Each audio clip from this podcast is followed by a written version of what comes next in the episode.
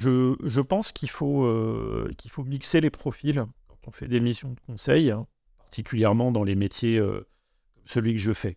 Parce que euh, ce sont des yeux différents, ce sont des façons de fonctionner différentes, des expériences différentes.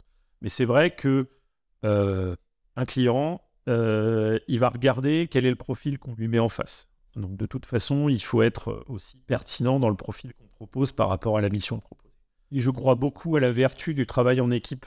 Bien sûr, on a une expertise, on a un savoir-faire, une expérience, en particulier lorsque ça fait 10 ans, 15 ans qu'on est dans les métiers, etc. On a une expérience, une expertise. Mais je pense quand même, je crois aux vertus du travail en équipe. Parce que ça a deux avantages. Le premier, c'est que ça mixe les expériences, les profils, les points de vue.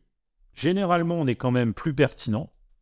Ne serait-ce que parce qu'il suffit que quelqu'un vous pose une question euh, d'une manière différente ça vous incite à réfléchir différemment et vous disiez tiens, j'avais oublié de considérer cet aspect-là ou cet aspect-là, tiens, peut-être qu'on l'a pas assez creusé.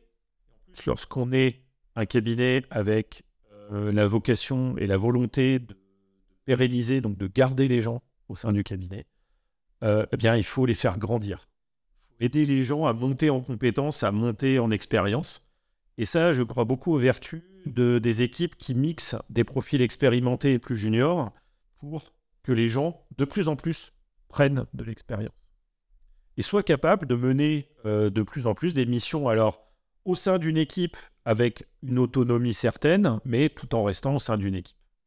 Et ça, euh, ça, je crois beaucoup à cette vertu-là, et je pense que c'est quelque chose euh, qu'on a développé, qu'on doit continuer à développer, ce travail d'équipe.